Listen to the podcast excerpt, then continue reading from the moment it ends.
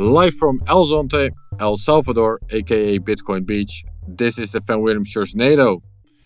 Today I'm we're doing a special episode. I think I'm gonna call it the the Bitcoin Beach special or something. Uh, I'm doing this episode without Sjors. Instead, I have Nicholas uh, Nicholas Burtey, right? Yes. Correct. Welcome, Nicholas. So you're gonna be my Sjors today. Yeah, thank you for having me. Uh, Nicholas, can you introduce? Yeah, so that means, by the way, we're gonna need you to do the puns because usually Sjors does the puns. So I hope you brought some good puns for this episode. I'm not sure what puns means, but I will try. Uh, they're like the, like the word jokes. Okay, okay. Yeah, Oh, I'm, no, I'm not the best at you know words jokes. You you, I, you I got to it, Nicholas. I, to I I have faith in you. All right, let's. Uh, yeah, first of all, Nicholas, for our listeners, explain who you are. Please introduce yourself. Hi. So you will guess with my accent, I'm I'm a French guy. Um, I I've lived I have lived a couple of years in the US, and I'm currently I have become a nomad last year, and I've been working on open source uh, software. And I have been building a wallet that is called the Bitcoin Beach wallet that is used by the community here in El Zonte. I'm, I'm currently living in El Zonte as of now. And uh, our, goal is May- to Maybe really quickly, you know, we don't need to dwell on this. There's other podcasts on this specific topic, but Yeah, maybe you know, explain real quick what El Zonte is and what's going on here. Yeah, so El Zonte is a small village in El Salvador. Uh, there is about 3,000 people here. And it's a, overall a, a poor village, right? The average salary here is about $400 per month. Uh, so the what makes you know El Zonte quite uh, special is that it's the project where Bitcoin Beach started. And Bitcoin Beach is a is an initiative that involves Bitcoin, as the name suggests, and how to use maybe Bitcoin in, in, a, in a local community and to get those people out of poverty. The challenge with El Salvador in general is that uh, there is a lot of requirement to open a bank account. And so if you're not wealthy enough, basically, you know, banks are not very interesting into, you know, providing banking services to you. And so here, you know, people typically don't have a bank account. And on average, 70% of the population in El Salvador don't have a bank account. And so what we are doing here is that um, so, so first there is there has been a, a- donor that have contributed some Bitcoin like uh, two years ago, and you know this is how the initiative get really started. Uh, on our side, what we have been doing is a, a wallet to help you know the adoption of, of Bitcoin, uh, and I guess this is what we'll be discussing more today. Yeah, so you're the developer and um, uh, you you run a company as well, right? It, Yeah, The, yeah. the wallet is developed by your company essentially. Yeah, yeah. So we have a company called Galoy Money, and we are developing open source software. And uh, the idea that we think there is you know type of wallet that we can uh, bring to the market, which is like what we call a shared custody wallet, and that use Lightning for payment. And our goal is to develop open source software, you know, for, for the community.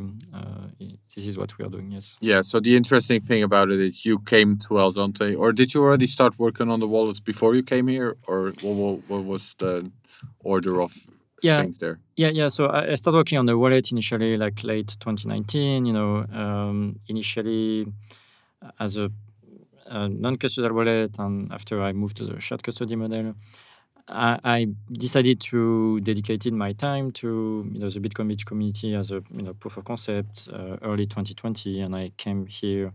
Yeah, uh, about seven, eight months ago for the first time. So the wallet was already starting to be here when I, I came here. Um, but yeah, I, I really wanted to come here to see the people using the wallet on the ground. Yeah, exactly. That's sort of one of the interesting things about this wallet and your efforts. I think is that first of all, like you mentioned, people here for them it's not even really a luxury. It's kind of a necessity, or at least you know they can't get a bank account, and this is actually like a digital solution for them.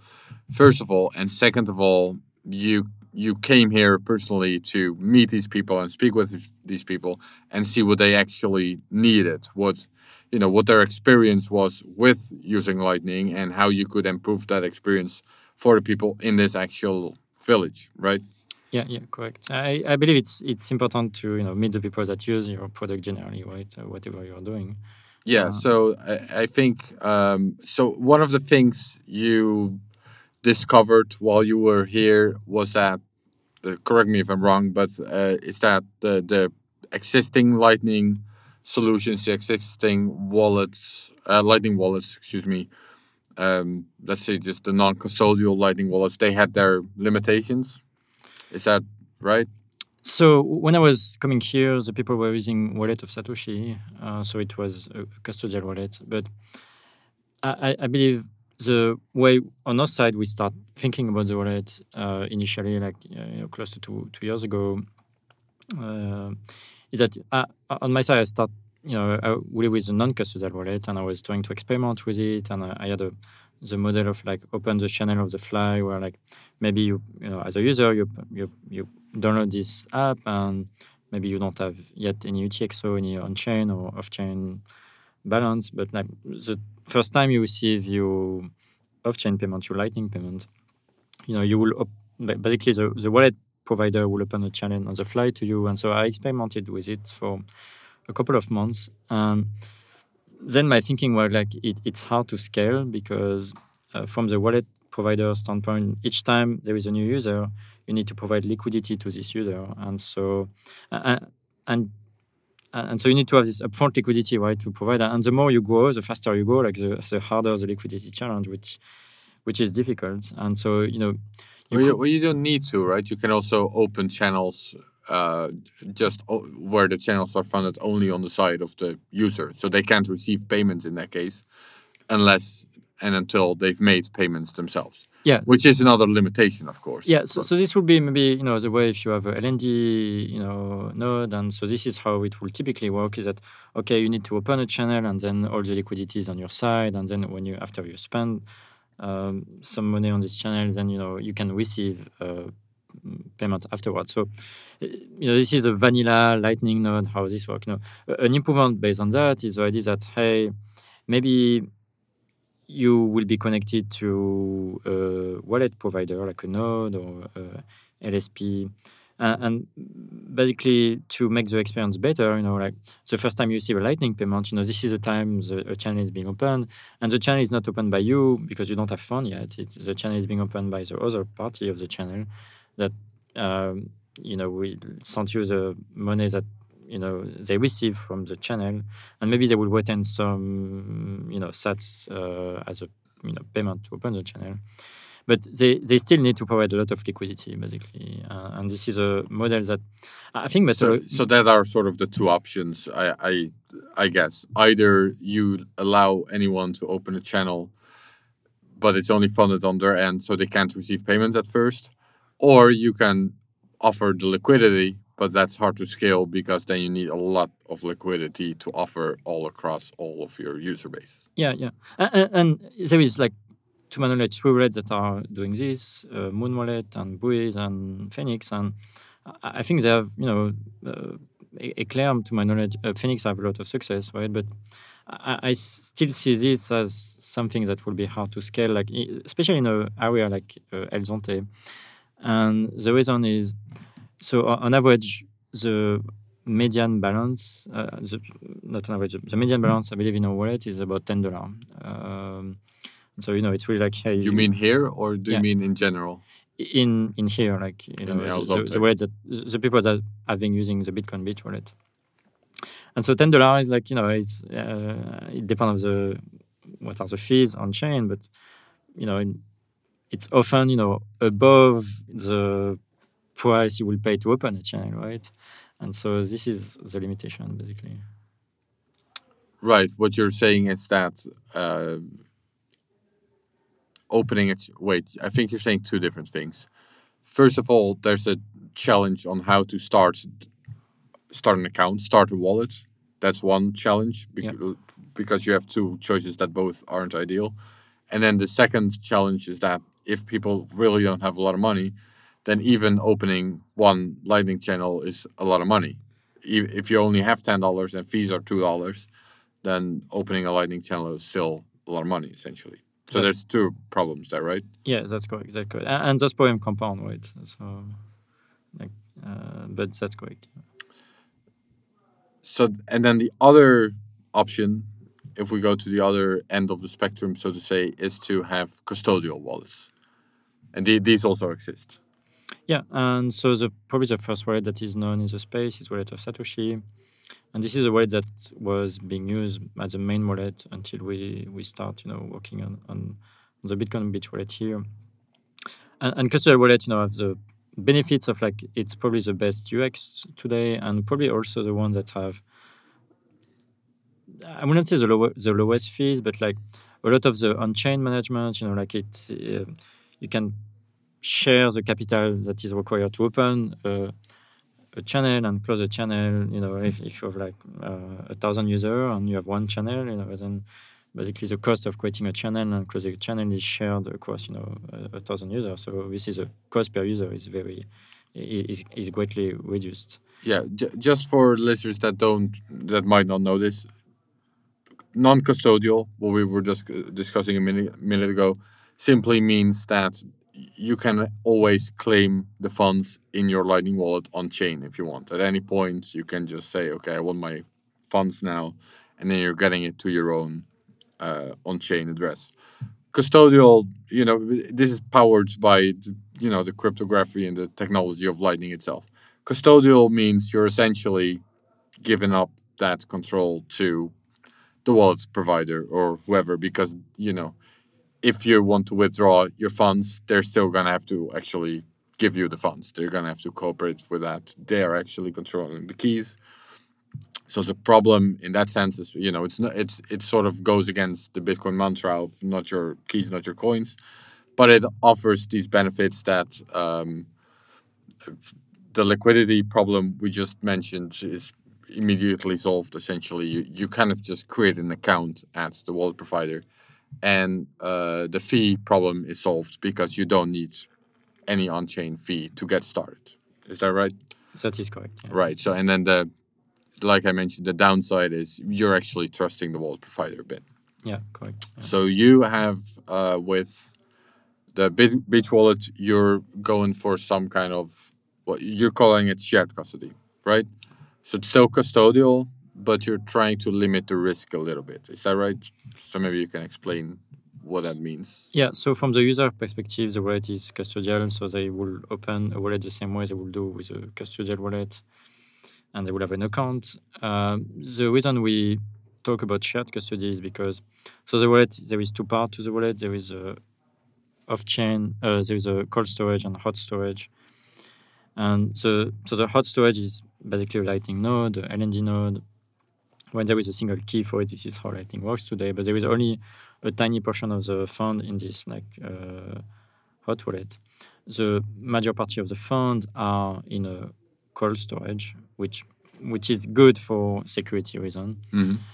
But there is something quite unique with Bitcoin that you know maybe doesn't exist with a, like the fiat system, for instance, where you could have a multi-sig and you could have different members of the community that have you know the signature. So here's the idea that you instead of like trusting maybe a company uh, when you use like um, a custodial product. Um, here you could trust the member of your community, you know, to, to maintain the key and to make sure they keep the, you know, the, the key in a, in a, good shape and they don't lose it. And um, and so here you you basically not trusting yeah, a company, you're trusting you know people in your community basically.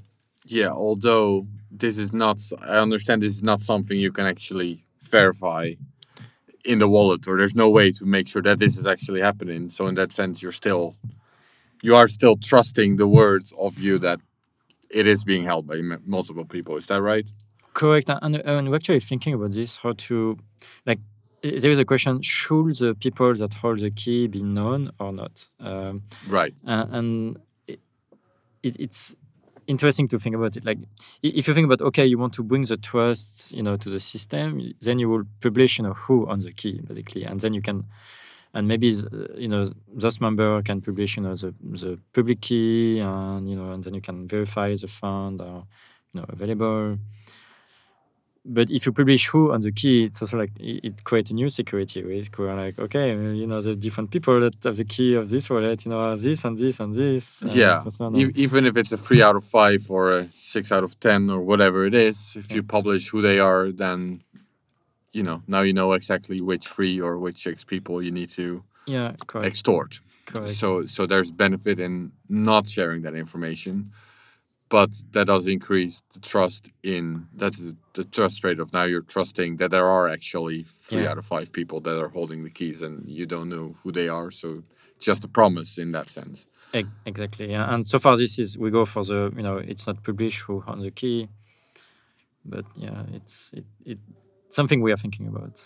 Yeah, yeah. I will say um, before we move on. So I've used the Bitcoin Beach wallet while I'm here. I've also tried. I've also used other wallets, and I will say, I I personally like it a lot.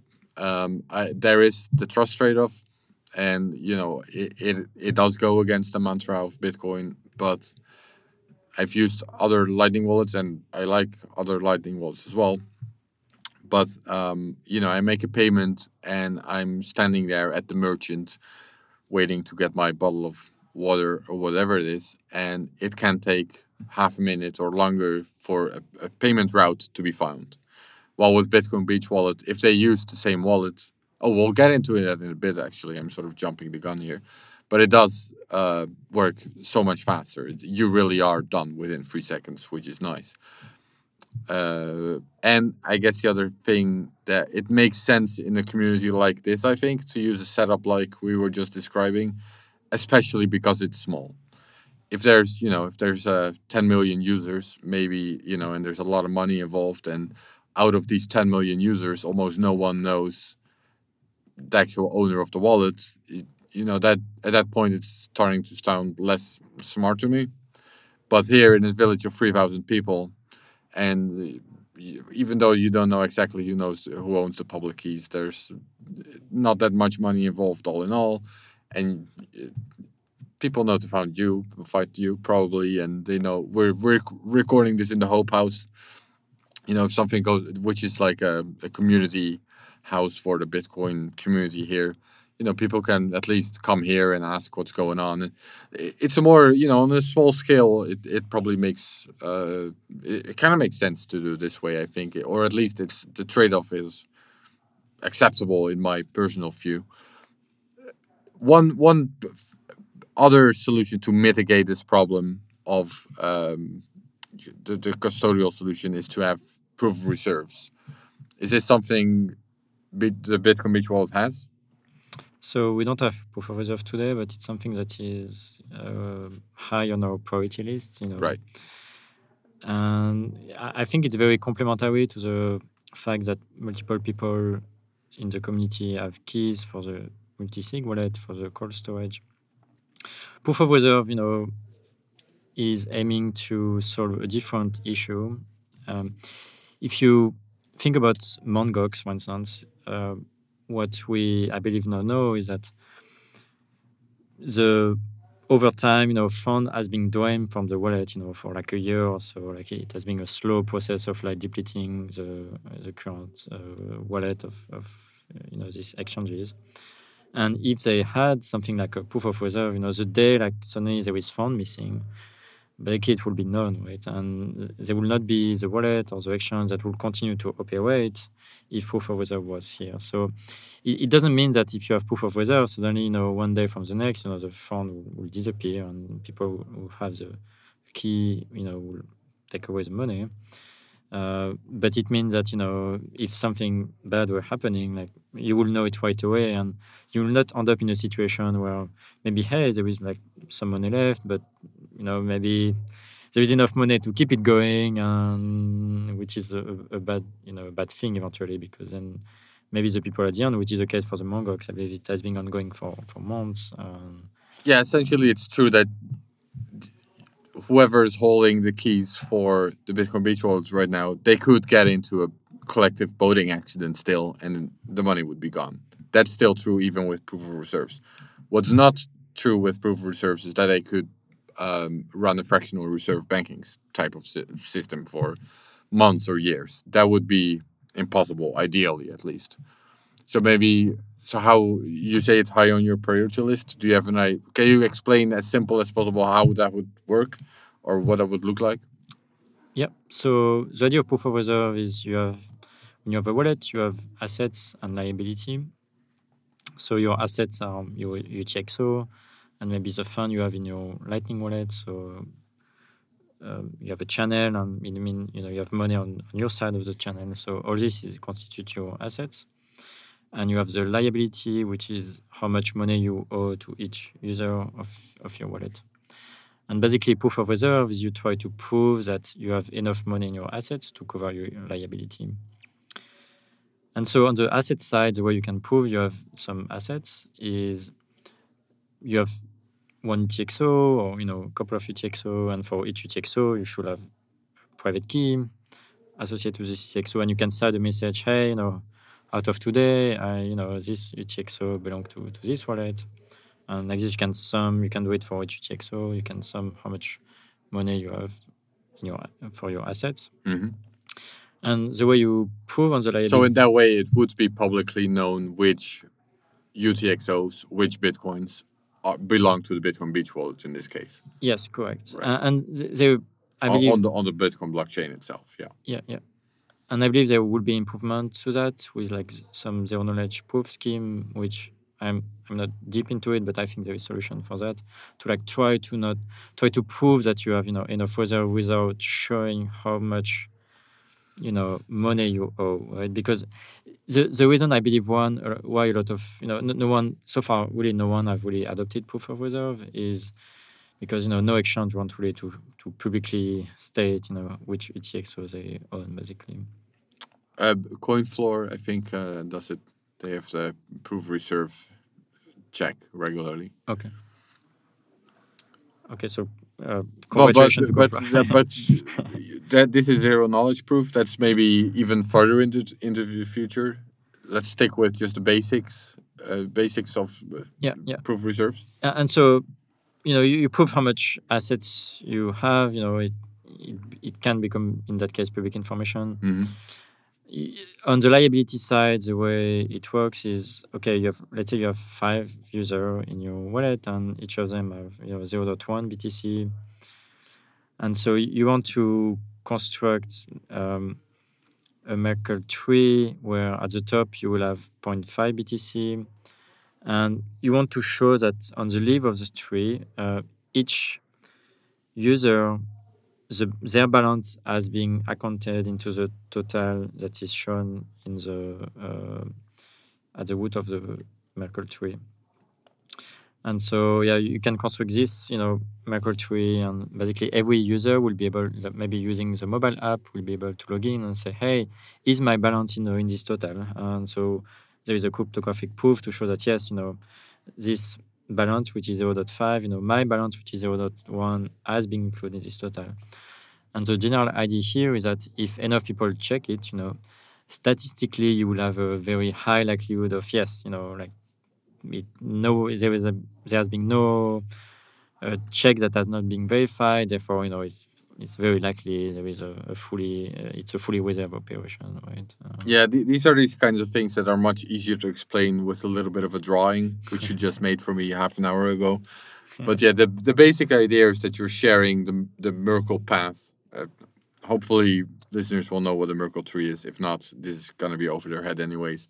So yeah, you you give uh, any every user the Merkle path, and the Merkle path doesn't only include the hashes, which any Merkle path does, but it also includes the amounts, and therefore you can sort of add up that yeah that your amount was included in total. And um, if enough users do that and like you said statistically if you're trying to cheat someone will figure it out. Someone will find out that their total that their amount wasn't in the total so it, it's not uh, a, a hard proof for any individual user but collectively if enough people do it i don't know maybe 10% is enough or i, I have no idea there's probably uh, statistics uh, wizards out there that would have a better grip on that. But if enough people do it, then you get a sense. th- Then you know pretty sure that the, the proof of reserves proves that the reserves are there, right? Yeah. All right. So, but this is not in the Bitcoin Beach wallet yet. no, no. This is this is uh, part of the long priority list, Yeah, yeah. It's a lot. as as every wallet has. So I know. yeah, yeah. All right, let's take a quick break from that episode. I want to tell you guys about our sponsor. It is Bitcoin 2022 conference. I am sure you saw the videos. You may have been there in person. Bitcoin 2021 was an absolute smashing success. It was the biggest conference in Bitcoin history, crypto history, whatever history of the digital asset sphere. Bitcoin is number one, and the Bitcoin 2021 conference is number one with a bullet. It was an absolutely incredible time. I was working my ass off the whole time, but I got to meet so many incredible community members. And I think the best testament to how amazing Bitcoin 2021 was was not just all of the amazing, you know, accolades and uh, and compliments that I got personally and our team got, but also it's the skin in the game in Bitcoin 2022. We have already sold close to 1,500 tickets. That is more than 10% of the people, everyone who went to Bitcoin 2021 have already purchased tickets to Bitcoin 2022. We have not released a date. We have not released a city. We have not released anything. That is the biggest compliment. That is the biggest skin in the game of the community being down for this conference. Bitcoin 2022 is going to be bigger than Bitcoin 2021. It is going to be better than Bitcoin 21 in every single way. And we are going to be bringing you the best opportunity to mingle with the biggest, the baddest, the most Bitcoin people on the planet. So join the revolution. Go to b.tc forward slash conference. Get your tickets today. I don't know what the ticket prices are. They are going up. I think they're $249 right now. We just rolled out fiat ticket uh, purchases. All the tickets purchased before today were all purchased in BTC. So get it, guys. Get it. Get this ticket. Be at Bitcoin 2022. See you there. Bitcoiners, I want to tell you guys about the Deep Dive. The Deep Dive is a new premium newsletter from the Bitcoin Magazine team in conjunction with my man, BTCization, Dylan LeClair. Dylan is such a multifaceted and wide ranging analyst. He does everything from on chain analytics to macro uh, analysis to uh, you know hash rate and all that kind of good stuff. He does it all. He breaks down everything that's happening every single day with his daily dive. He's going to dive into what is happening in the market that day. So that way you don't have to pay attention to Twitter. You don't have to pay attention to anything else. You can just pay attention to the deep dive and he has you covered. And at the end of the week, guess what? You get a weekly recap. And at the end of the month, hey, we have a freaking report, a beautiful PDF breaking down all the activity of that entire month, what it means for Bitcoin, what you can expect moving forward. The Bitcoin market is going to moon we are here to make sure that we maximize your stack. Go to members.bitcoinmagazine.com to sign up today. And if you use promo code BITS, you can get one month for free. So, again, the deep dive, I've been checking it out every day, and you should too. Back to the show.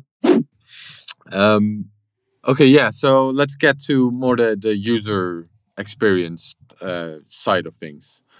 Um, I already mentioned that I, I, actually really like using the Bitcoin Beach wallet here because it's it's just fast, and this is part of the custodial thing I think, where um, all of these merchants in this town, and there are a lot of merchants in this town. You know, a lot of pupusa shops, which is like the local dish, or uh, just these tiny corner shops or restaurants or lots of people are actually accepting Bitcoin and they have this QR code out. And this QR code essentially just, um, if you scan it, a, a, username comes up, right? Well, it says the username in letters as well. And if you scan the QR code, what does the QR code say? Is it the username specifically? So the QR code, the QR code is a link to a web page. Okay, wait. Okay, yes, you're right.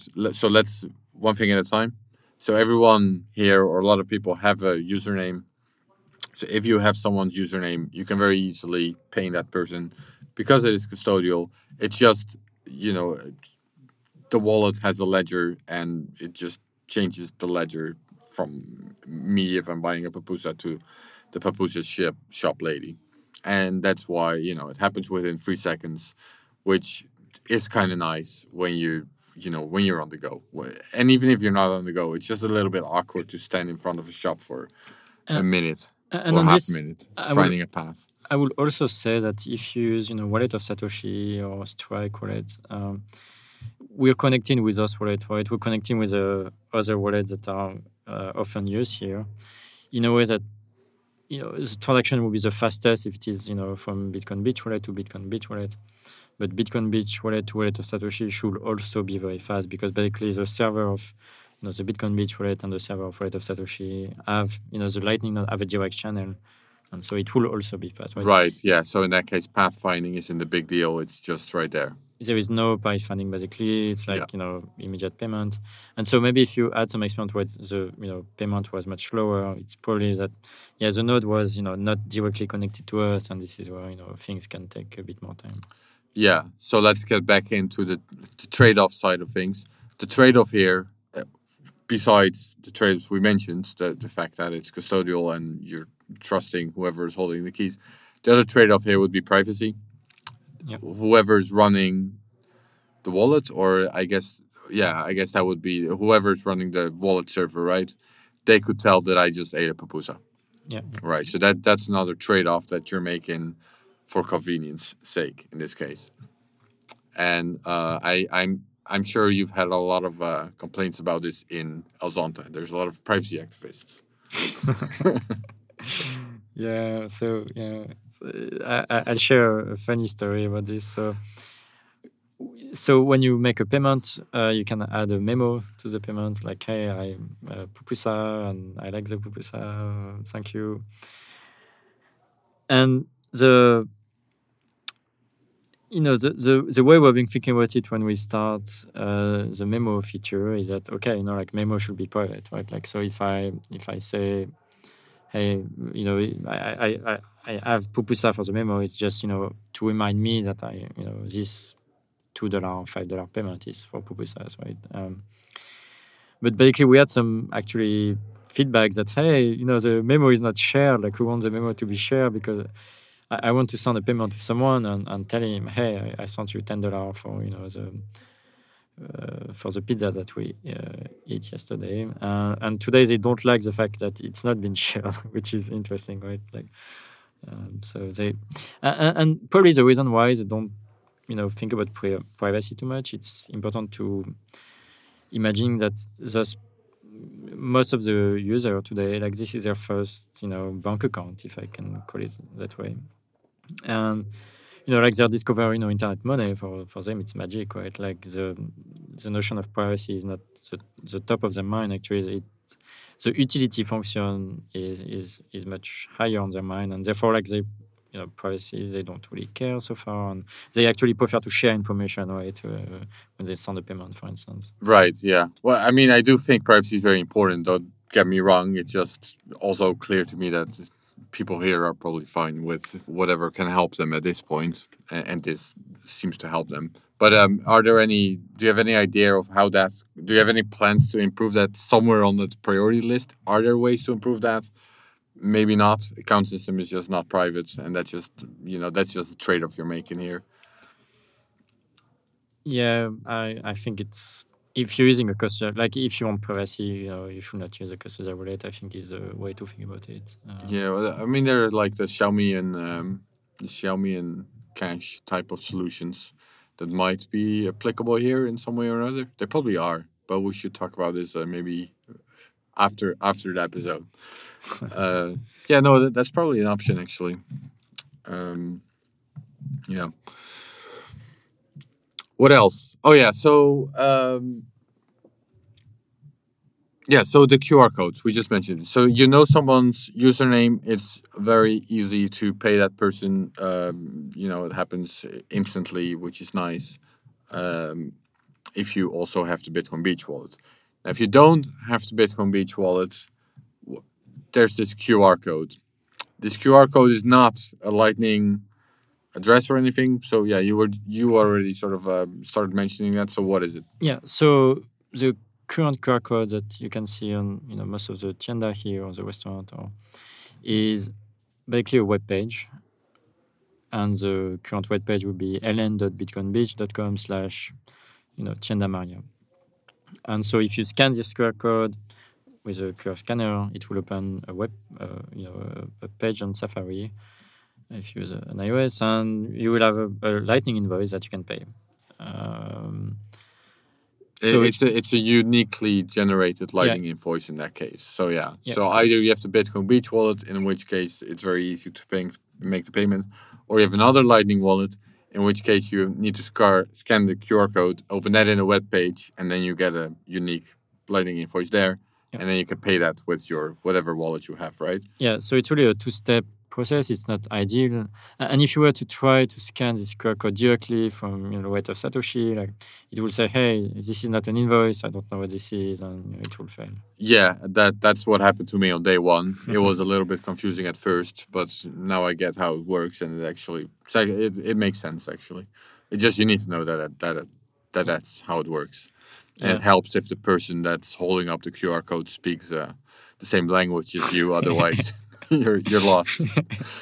um, but yeah, but it's not compatible with all wallets, I think, right? Or there there was there are some incompatibilities. Yeah, and so, some of the issue with the way we generate the invoice is it's currently a, a amountless invoice. So like when you open the web page, you would An get, like, amountless invoice. Yeah, so you know, an invoice that doesn't include an amount, meaning it is a sender. It is up to the sender to set the invoice. No, it's not the recipient have not set the invoice by the time the invoice has been created. And the reason it's causing issue is like uh, up to maybe 18 months ago or two months ago, it was insecure to create a amountless invoice. And now it's, it's secure. But like some wallets, you know, don't accept a amountless invoice. So like if you try to pay, I believe this invoice with Strike, for example, like it will say, hey, um, I, I, I don't know how to pay this invoice. So wait. So first of all, before maybe explain why you want what why amountless payment. What's the point of an amountless payment So or an amountless invoice? So you, you can see a, a amountless invoice like a, a- a traditional on-chain, you know, address, right? Where like you will pay to this address, but typically there is no amount associated to it, right? And if you have an on-chain address, you will send how like the, the sender define how much money should be sent, not the recipient. And so you, you can have both uh, a amountless invoice or like a, uh, an invoice with an amount. Like both options are possible. And maybe I can talk about why you know uh, it was not secure before and it's secure now, and maybe some why you know it, it will be the reason why some wallet don't accept a amountless invoice still today. Yeah. Well, first of all, I'm I'm still trying to find out why do you why would you want to use an amountless invoice as well? I think it has something to do with pathfinding, right? Wasn't that that the reason or routing? Mm, nope. Oh, then I just made that up. No, you were telling me the other day over a beer that there were you you're doing something unique with pathfinding, and there was some incompatibility. Oh yeah, the probing. oh, yes, yeah, yeah, yes, yeah. exactly. Isn't that doesn't that have to do with the amountless? Yeah, probing Payment. is something else actually. Oh, We all can right. we can talk about probing. yeah, we'll get into probing as well. well okay, so first let's one thing at a time. Amountless invoices. So so the, the first I guess version of Lightning invoice was you add a hash in the invoice, and this is the only cryptographic um, element that you have in the invoice. And so let's say you have Alice and Bob and Charlie, and basically Alice want to pay Charlie, and Bob is the intermediary node. And so the issue with just a hash is that let's say Alice want to send a thousand sats to Charlie. So Charlie generates a amountless invoice, and you know Alice initiate the payment saying, "Hey, please send you know uh, a thousand sats to to Charlie through Bob, and maybe Bob will take five sats in fee, and so Alice will send a thousand and five sats. Bob will take five sats, and Charlie will receive a thousand sats. Right, this is a normal flow. Mhm. But here, the reason it can be dangerous is that basically Charlie doesn't know how much money to expect from Alice because it's not in the invoice. And so Alice could send a thousand and five sats, and Bob could take a thousand sats and say, "Hey, Charlie, please take this five sats. You know, it's a payment I receive." And and basically the, you know, some the node typically the last hop, you know, before the the recipient like could, could take as much money as they want if they under if they know somehow if they try to see if like sending less money would work, right? So this is why it was insecure before. Right. Yeah, I've I've seen some wallets reject, or maybe not rejected, but at least throw up a warning sign Yeah, yeah, So that this is why they're throwing up a warning sign. Yeah. But other wallets just reject it outright. yeah, yeah. Okay, and this is because so th- you just explained the problem. This used to be a problem, but you're saying this problem is now solved, or yeah it's if you use so if you generate an invoice with now you with new invoice like since at least on lnd i believe lnd i mean three or four version of lnd maybe lnd 0.10 or along this line wh- when was this? um maybe m- more than a year ago Mhm. between a year and 18 months ago i will say uh, no invoice not only generate a hash but also a payment secret and basically the hash will be known by every party along the route but the payment secret will only be known by the recipient by the and the sender right Right. And because this information is um, is not shared between intermediary node like basically the last hop you know cannot made up information because he, you know then the last onion that will arrive to the you know to charlie in that case like he will know that something is wrong basically because there is no new cryptographic element that has been added I the- see. Yeah. So Lightning always used you know the hash that's passed around on each step, and now Yeah. apparently there's another security. yeah there is a payment secret what, what is being called and Right. And if you create an invoice with a payment secret, you know, then a amountless invoice are no longer unsecured. Before we get back to the episode, I want to tell you guys about Bitcoin Magazine. Bitcoin Magazine is the oldest publication covering Bitcoin, and we've been co- covering Bitcoin since 2012. Y'all, I'm so proud to be working for Bitcoin Magazine. We spend all day trying to scour the internet for the top news, the top plebs, the top subjects, conversations, everything that has to do with BTC, the asset, BTC, the culture, BTC, the revolution. We are here for it. We are here for BTC and BTC only, and we want to give back to the Bitcoin community. Hit us up if you want to contribute. And uh, yeah, go follow us on Twitter. Go uh, subscribe to this podcast. Go follow us on YouTube. All of the places that you can find Bitcoin Magazine, we are there. Instagram, Reddit, everywhere. We're there. We're there. Follow us for the best Bitcoin knowledge. Back to the episode. Okay, so I think I understand where my confusion is coming from now. My confusion. So yeah, you you've got the amountless invoice. What that means is not that it requires me to send zero satoshis. What it means is that I can fill in my own uh, the amount of my own preference. That's what amountless invoice means. Yes, correct. Right, Nicholas. See, I was confused because we were talking about two different things, and these two thi- different things turn into one thing in my brain. But okay, so yeah, you're hanging this QR code in the store. You're scanning that. You're getting you- with your QR code scanner. You get onto a web page that has an amountless invoice from Lightning, uh, the amountless Lightning invoice, which means that now you can enter the amount yourself and make the payments to the Papoose sub. And now everyone's happy because you had a great pupusa and the Papoose sub got paid, even if I didn't have the Bitcoin Beach wallet. So is it the place where I'm supposed to make a back joke? Uh, Yes, this is where the fun comes in.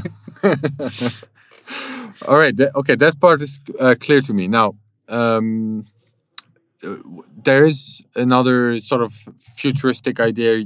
It's not that futuristic, but another idea you were thinking about moving forward because right now, um, uh, basically, you you speculated about this concept where the username system right now works very well and that could maybe be expanded across custodial wallets at least right or shared custodial wallet too, like yours so maybe explain how that would work or how you would see that working Yeah. So the first thing is like the username. People loves it here. Uh, like it's very useful because you know they know the username of their friend and they can easily send them money. It's really magic, right? If you're living in the US, uh, like you know, you have PayPal, you have Venmo, you have Cash App. Like it's not something new, but here it's something very new and useful for for the people using the the Bitcoin Beach wallet. But the downside of this is that it's also a very centralizing force. It's you know it means that hey you need to have this wallet, right? Um, it's not great because you know it forces you know more people to use this wallet and not another one. Yeah, there's strong network effects at play. If your friends have the Bitcoin Beach wallet, they're gonna want to use the Bitcoin Beach wallet yeah, instead of uh, the Bitcoin Forest wallet from the community yeah, yeah. next door. And, and, and ultimately, everyone's using the Bitcoin Beach wallet because network effects Yeah. are strong even in the Bitcoin Forest.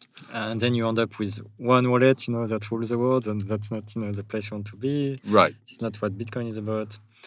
Uh, and so I've been thinking about this, and I think there is there could be a way to be able to send a payment, you know, from a wallet to another wallet. Uh, and let's say uh, Using the username system. using the username yeah. system. So, you know, let's say I want to send a payment to a Strike user, and I I am using the Bitcoin Beach wallet.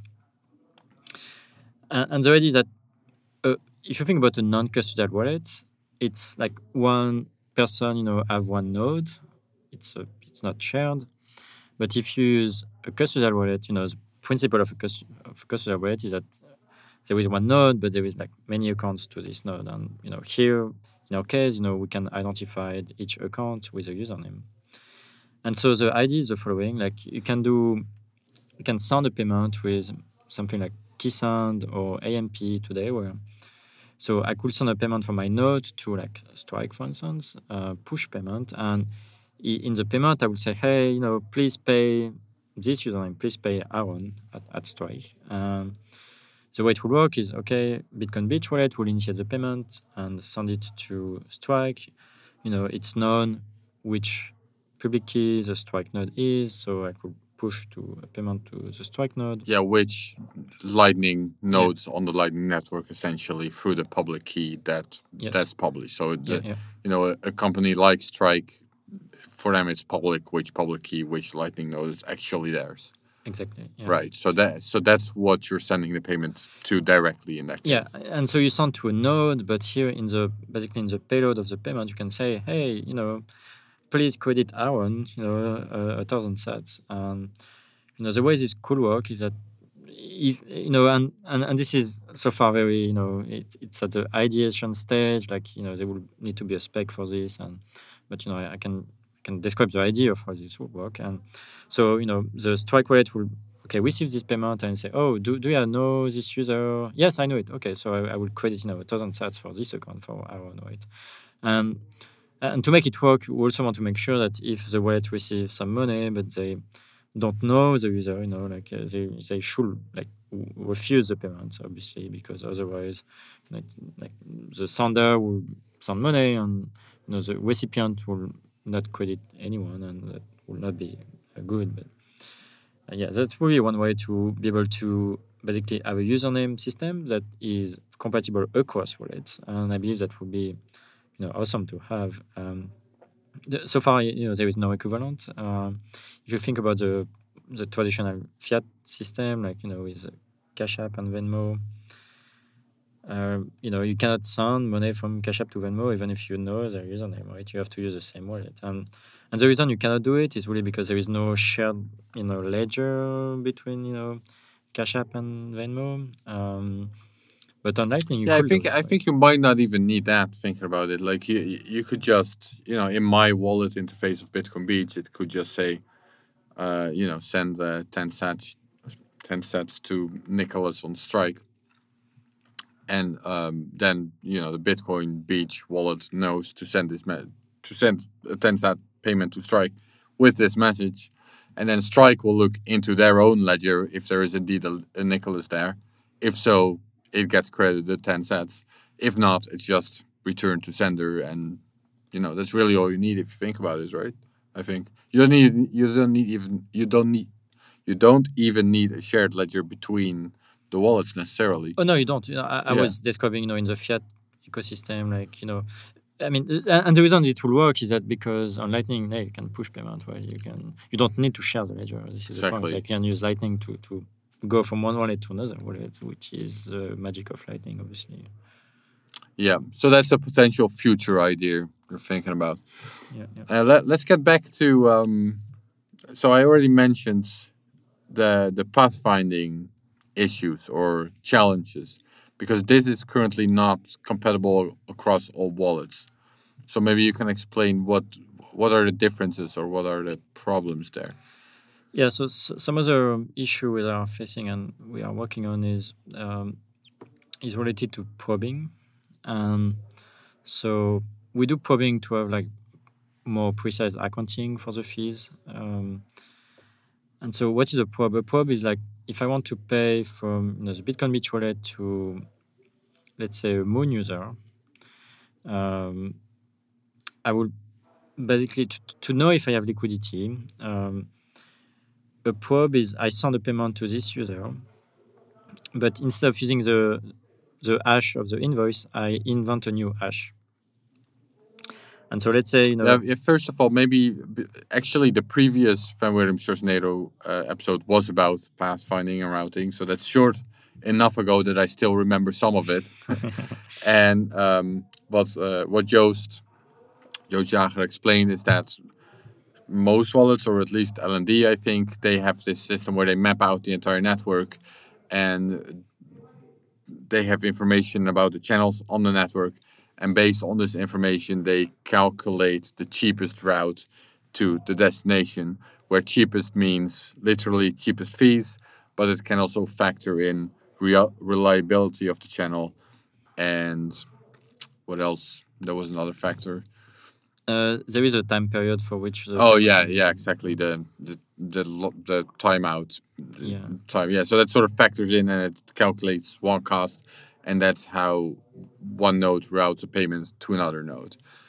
Uh, and I think uh, right now what these nodes do is they basically specify a maximum fee amount that it's allowed to cost, that a payment is allowed to cost.